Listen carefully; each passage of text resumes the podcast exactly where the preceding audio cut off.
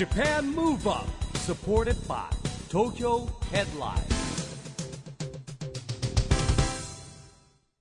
こんばんは。日本元気にプロデューサーの一木広治です。ナビゲーターのちぐさです。東京 FM JAPAN MOVE UP この番組は日本を元気にしようという東京ムーブアッププロジェクトと連携してラジオでも日本を元気にしようというプログラムです。はい、また都市型メディア東京ヘッドラインとも連動していろいろな角度から日本を盛り上げていきます。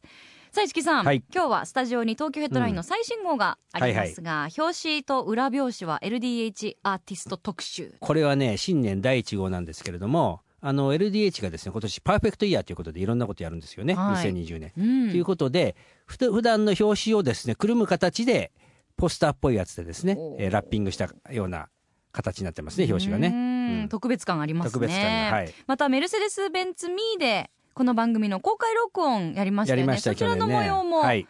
えー入ってるということで。あれが評判良くてですね。あ本当ですか。またやろうって話になってますから。嬉しいですね、まあ、今回も読み応えたっぷりになっていますので、うん。はい。ぜひチェックしていただきたいと思います、そんな東京ヘッドラインたくさんのエンタメ情報載ってますが、今夜のゲストはこの春注目のテーマパークを開業する方。そうなんですよ。今日のゲストはですね、えー株式会社スモールワールズの代表取締役の近藤正拡さんなんですけれども、うん。今年のね4月25日に東京有明にですね世界最大の室内型ミニチュアテーマパークスモールワールズ東京というのが開業するんですね、はい。これがまたねもうすごい。僕はちょっと今あのざっくりとは見てきたんですけどね、ねはい。えそうなんですね、全く新しい、うん。えーエンタメ施設ということで、は私も興味津々でございます。この後は株式会社スモールワールズ代表取締役近藤正拡さんのご登場です JAPAN MOVE UP SUPPORTED BY TOKYO HEADLINE この番組は東京ヘッドラインの提供でお送りします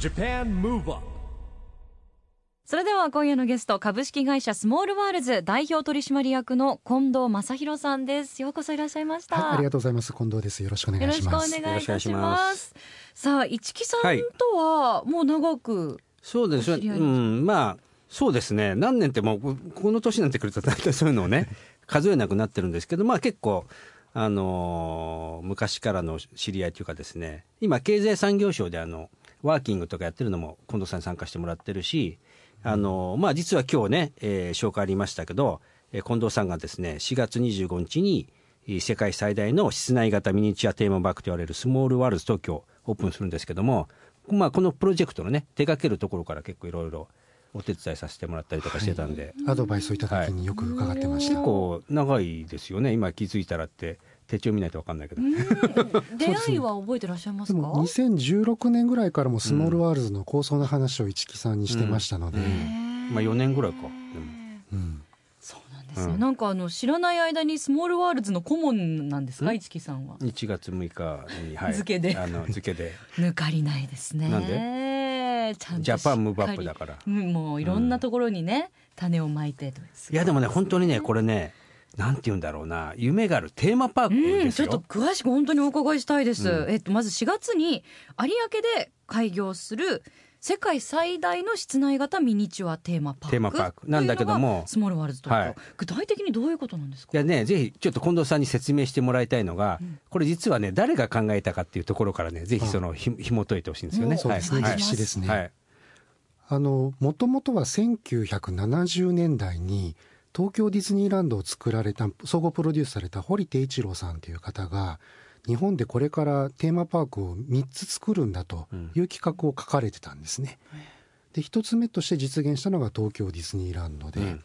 まあ、2つ目が少し形を変えてディズニーシーとして立ち上がって、でまあ、2つ作ったら、まあ、堀さんも引退にされて、でそれでこう3つ目に考えていたのがミニチュアのテーマパークだったんですね。あのそれを私が、えー2009年ぐらいに、まあ、堀さんと話ししながら、うんこの企画を見つけたところから事業化を始めていて、まあ、そんな流れでスタートしまねしたね。だってまずだからディズニーランドあるじゃないですか、両方ね。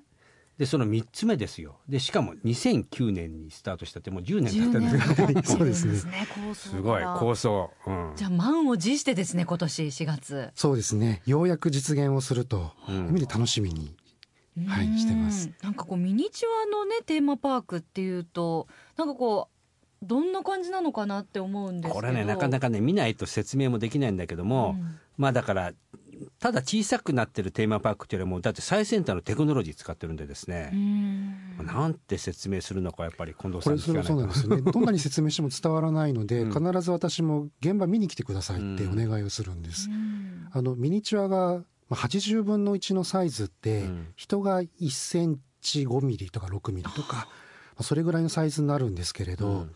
そのちっちゃいミニチュアって皆さんが想像するのってテーブルの大きさぐらいだったりするんですが、うんそれがミニチュアが1200平方メートル分あるんですね。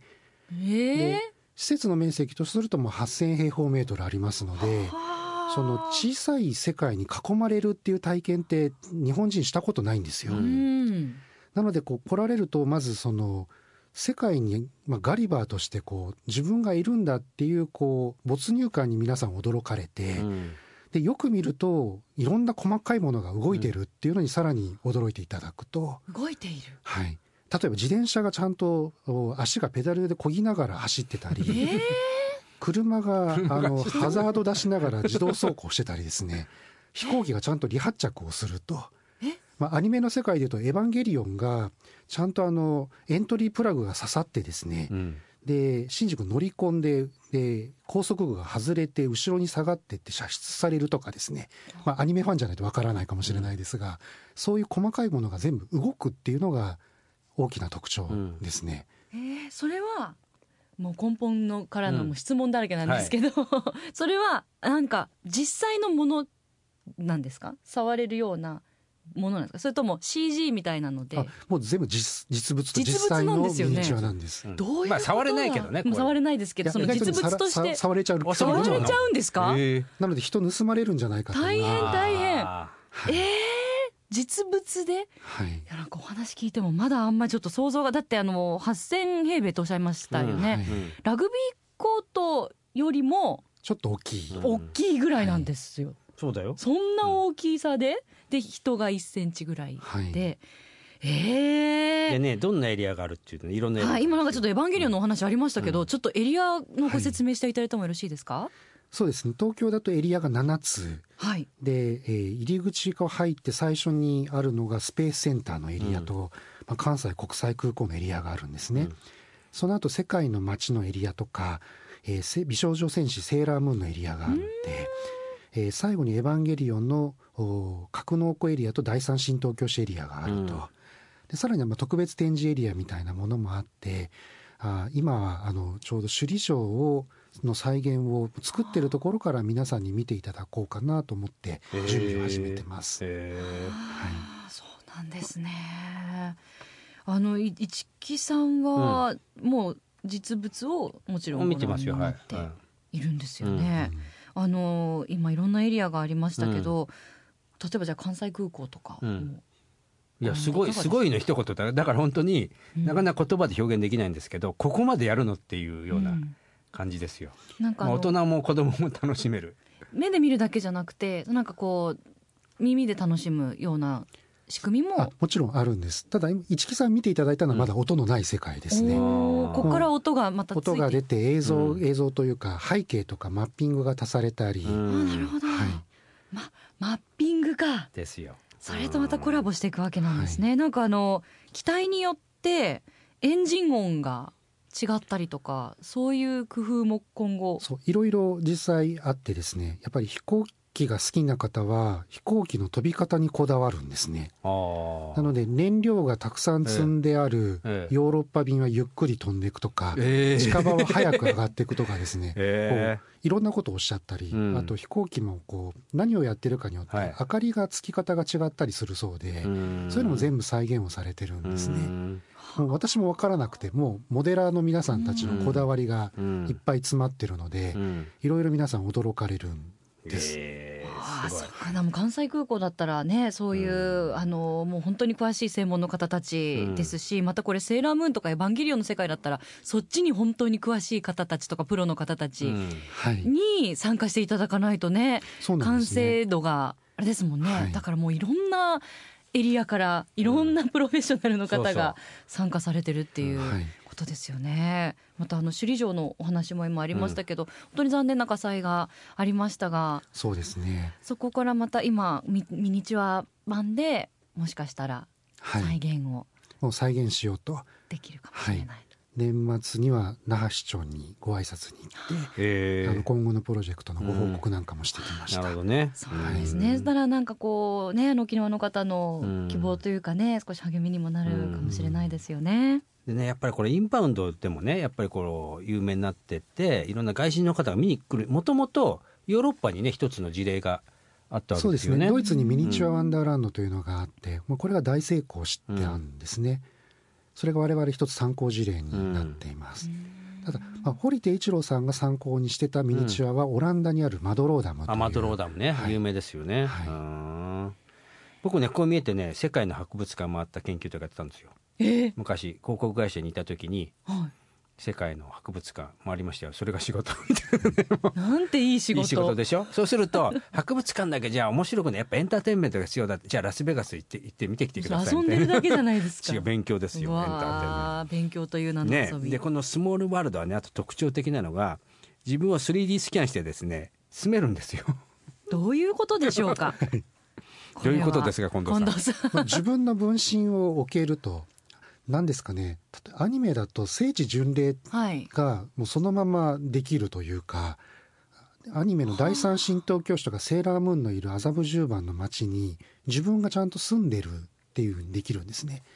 今我々もいろんなこう企画考えてるんですけど、うん。普通にこう住むっていうことももうプログラムとして始まってるんですけど、例えば新婚の方がいらっしゃると、ちゃんと我々第三神道教師に婚姻届を受け取って、うん。証明書を出してですね、それでこう2人でちゃんとマンションに住んでいただこうとか こういろいろこう物語が作れるのを全部自分の分身でやれるように、そんなこう世界観を作ってます。はあ。だってほら 3D プリンターじゃないですかそれで置いたらでまたそれを撮ってインスタとかで上げたりしたら、うんっていうのが流行るんじゃないかなすごいシステムですね。そうですね。本当に碇君碇シンジ君の横に自分を置いて撮影ができたり、うん。セーラームーンの横に自分を置いて撮影ができたりで今こう80分の1のフィギュアも随分こうクオリティが上がったので、へはい、でさらにまあここ数年どんどんクオリティが上がっていくことを思うと、だんだんこうなんだろうミニチュアの世界と現実の世界が本当にわからない動画や静止画写真が撮れるように、まあ、そんな楽しみができるようになると思いますね。そのシンジ君とかセーラームのうさぎちゃんとかはあのその日によっている場所とかが違ったりとかするんですか？えっと多分あの我々のメンメンバーが遊びで場所を変えると思います。おお、は楽しいですね、うんそれも、はじゃあ行くたんびにもしかしたら、はい、ねちょっとこの間と違うとかいうそうですよね。ことがあるかもしれないですファンのもんね。方が再現してほしいストーリーとか見せ場みたいなのもあると思うのわであいろいろ変えていくのが楽しいかなと思いますね。うんいやーあの見る距離も本当に近くで見られるんですよね、どのくらいまで接近できるんですか？あの模型の20センチから30センチ手前まで近寄れるんですね。あれとにかくこう模型に近くまあ本当にこう没入感を得るためになるべく模型に近くしたいと思ったので、模型自体もこうくり抜いて作っていてなので360度模型に囲まれるようなそんなこうエリアの作り方をしてるんですね。でもう本当に多分お子さんなんかは気づかずに模型を壊しそうな、うん。まあ、実際壊しちゃうと我々もうそれをもうあらかじめ考慮しているのへでー想定内想定内ですへねー。例えば本当にこお子さんがジュースこぼしちゃったら、はい。我々のあのメンテナンスチームが多分清掃員とかこう配置していってうん。それで今清掃中なんでっていうまま多分日中放置してうん。夜にメンテナンスをするとか。ですねあすごい細やかなやつですね。そうい。ろい。ろ一つずつ、でもし人が、まあ、芸能人の方、ん。あのフィギュアで参加される方いらっしゃるので、うん。本当に盗まれたら困るので下にセンサーつけてるんですね、なるほど。で多分抜いた取った瞬間にあの、いなね。いや、あのいっぱい第三神道教師サイネージがあるんですけど、うん誰々さんが誘拐されましたとか、ちゃんと流そうと思っていて、それも一つの楽しみになるのかなと。本当にじゃあ現実で起きることが中のストーリーに組み込まれて、はい。なんかそっちの世界が本当に動いていくみたいな。あそうですね。インタラクティブになると楽しいなと思ってますね。ねぜひちぐささんも 3D プリンター化したらどう本当やりですかたいですよ。でも 相当これは混みますね。うんねオープン。いつぐらいになったらね何時間待ちとかでしょうね。どうなんですか？そこらよねでもね。まあ、オリンピックの後は多分そうなりますね。ああなるほどね。はい。うん。じゃあ狙い目は？オリンピックの前ですよね。前ねそうだ。外国人の方もたくさんいらっしゃるから、まだまだ有明っていう場所も知られてなかったりしますから。確かにね。はい。えー今後またきっとホームページもあのいろいろ情報解禁されることがあったりとか、はい。いろいろとまた増そうですね。えていくんでしょうね。ね。でも最近あれですよ。近藤さんよくテレビなんか出ちゃったりねあしてますよ、んうオープン近いから。オープン近いから、たくさん宣伝をうん、っしてて。いうかね多分一回視覚的に見たらすごいなと思うんですうよ、みんねもううん。一回見たらもう全部こう百分は一見にしかずっていう。本当はそうですね。VR とかで見てもらいたいぐらいのうん。囲まれてるっていう感覚はなかなかテレビでも伝わらないので。いやはうんい。楽しみですスモールワールズ東京は4月25日有明でオープンしますさあそれではここで近藤さんから日本を元気にする一曲伺いたいんですがはい。えー、銀河鉄道39をお願いします。おおこれは思い出が終わりの曲なんですか？そうですね。もう子供の頃から好きなアニメでしたし、あのスモールワールドを作ってる時もやはりこうチャレンジの連続であったり、うん何かあってもお翌日にはまた頑張ろうみたいな時にうん。よく聞いた曲ですね。うん。五代五三バージョンでよろしいでしょう。かはい。わかりました。それでは近藤さんからの日本を元気にする一曲です。五代五。銀河鉄道39 Japan Move Up ラジオで日本を元気にするプログラムジャパンムーブアップ一木工事とちぐさでお送りしています。そして今夜のゲストは株式会社スモールワールズ代表取締役の近藤正弘さんです。後半もよろしくお願いします。お願いします。近藤さんこの番組はですね、えー日本を元気にしていくために私はこんなことしますというアクション宣言をですねゲストの皆さんにいただいてるんですけれども今日はぜひ近藤さんのアクション宣言をお願いしますはい。はい。えースモールワールズ近藤正弘は日本を元気にするために、えー日本の素晴らしさを海外に向けて PR します。なるほど。うん。これは日本の技術だったりアイディアだったりはい。っていうことですまあ、スモールワールド自体がミニチュアによる万博事業みたいな考え方があるんあですね。ーなるほどね、うん、で1年に1拠点ずつ増やしていきたいと考えていて、うん。まあ、10年すると10拠点海外に、まあうん。万博常設のものができていると、うん。はい、それで、ね、こう日本の技術とか日本のアニメとかを、まあ、紹介する現場になればとうん。思ってうん。頑張ろうかと思ってます、なるほどね。今本当に海外でも日本のアニメ作品ですごいファンが熱狂的なファンがいる方も多いですしね,、多いですね。それは話題になりそうです。しクールジャパンもね皆さん。ね喜んでいただけそう。中で言うと。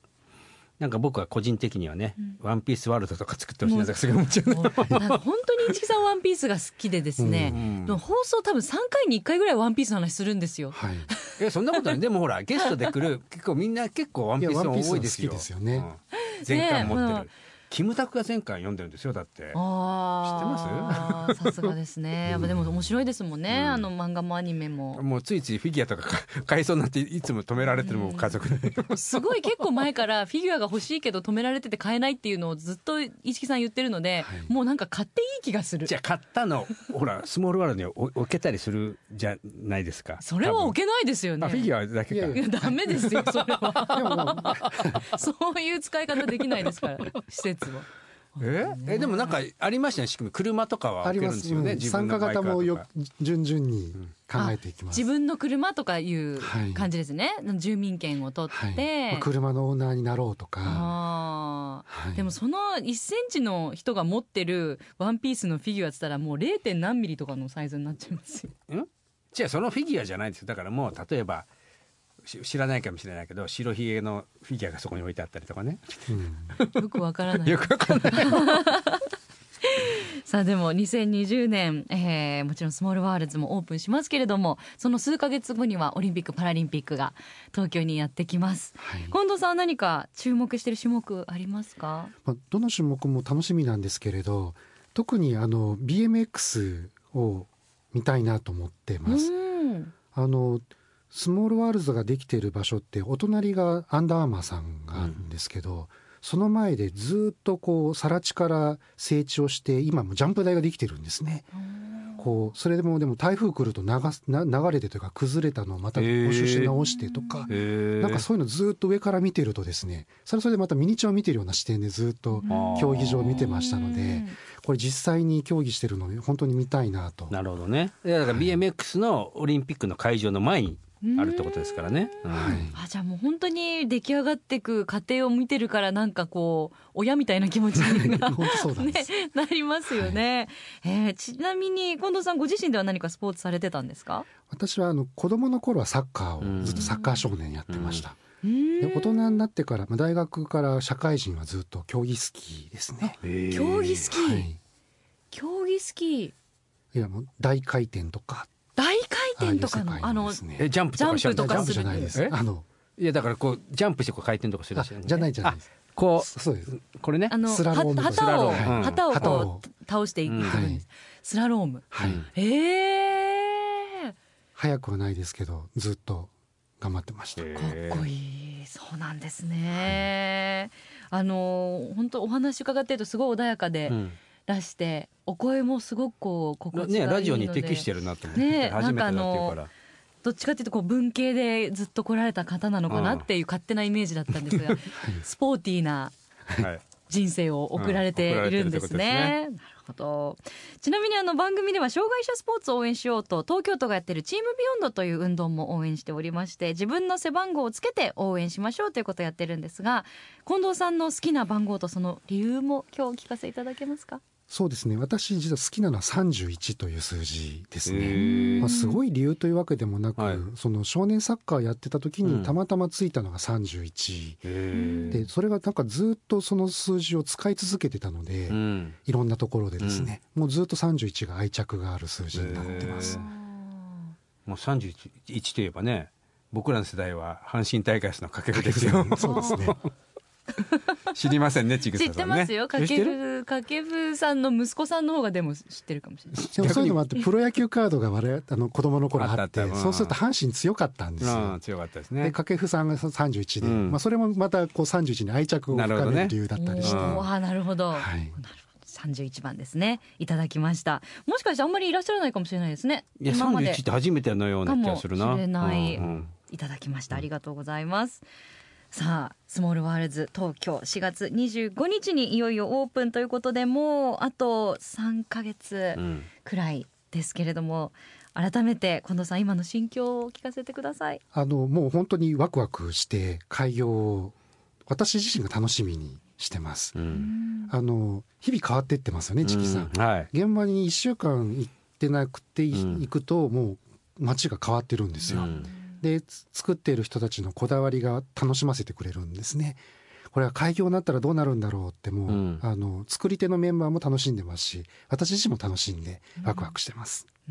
あの今年は日本を訪れる外国人の方も絶対にとっても多いのでスモールワールズ東京世界に日本の技術アピールする場になるといいですよねはいそう願って頑張ります。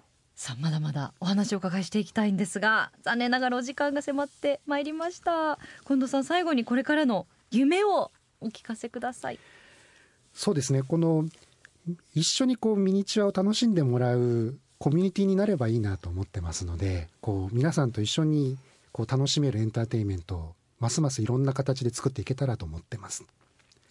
ありがとうございます、ねぜひあの作ってほしいスモールワールドがあったらどんどんちぐささん。もそうですよね、あの常にきっと新しいアイディアは募集中というか、そうですね。ですよね、はい。わちびまる子ちゃんワールド作って。ちびまる子ちゃんですか？昭和の風景かなじゃあね。本当にでもスモールはそうですよね、うん皆さん遊びに来られたらこれやりたいって言ってうん。それをそのまんまやって形がこうどんうどん、ん。はい。なのでいろんな街もよく見ると違うストーリーができてるっていうのは誰かがそれを思いをなるほどね。寄せてますあー本当に楽しみです、うん。あのオープンしたら足を必ず運ばせていただきたいと思います。ありがとうございます。今日本当にどうもありがとうございました。ありがとうございました。今夜のゲストは近藤正弘さんでした。Japan Move Up, ここで毎月第2月曜日発行のエンタメフリーペーパー東京ヘッドラインからのお知らせです。東京ヘッドラインのウェブサイトではウェブサイト限定のオリジナル記事が大幅に増加しています。最近の人気記事はジェネレーションズ小森隼人の小森の小言第41弾。2020年の世間の小言50問。秋葉原にある SOD の女子社員酒場は大きく進化していた。今度は男子目線でリポート。可愛い犬の写真を毎日ご紹介。日めくりワンダホー。羽生結弦のいい表情演技の凄さアフロスポーツプロの瞬殺などがよく読まれていました。その他にもたくさんの記事が毎日更新されていますのでぜひ東京ヘッドラインウェブをチェックしてくださいね。Japan Move Up 今日は株式会社スモールワールズ代表取締役の近藤正弘さんに来てもらいましたけどもまあね、ちぐささん見てないからね、ちょっとまだ実感わかんないかもしれないけど。ホームページもね、うんあの、まだオープン前なんで、うんあの、細かくはいろんなこう、ねエリアのことが見れなかったりするので、うんすごい今ね、ももどかしいです。早く見たいです。みたいですうね。ん。いや、本当にすごいよ。やっぱりね、うん、すごく人気出るんじゃないかなと思いますね。ねえ、楽しみにしたいと思います。さあ、 JAPAN MOVE UP、今週はお別れのお時間ですが、次回も元気のヒントをたくさん見つけていきましょう。はい。さあ、オリンピック・パラリンピックまでいよいよラストスパートです。これからもますます日本を元気にしていきましょう。 JAPAN MOVE UP お相手は一木広治と、ちぐさでした。それではまた来週 JAPAN MOVE UP supported by 東京ヘッドラインこの番組は東京ヘッドラインの提供でお送りしました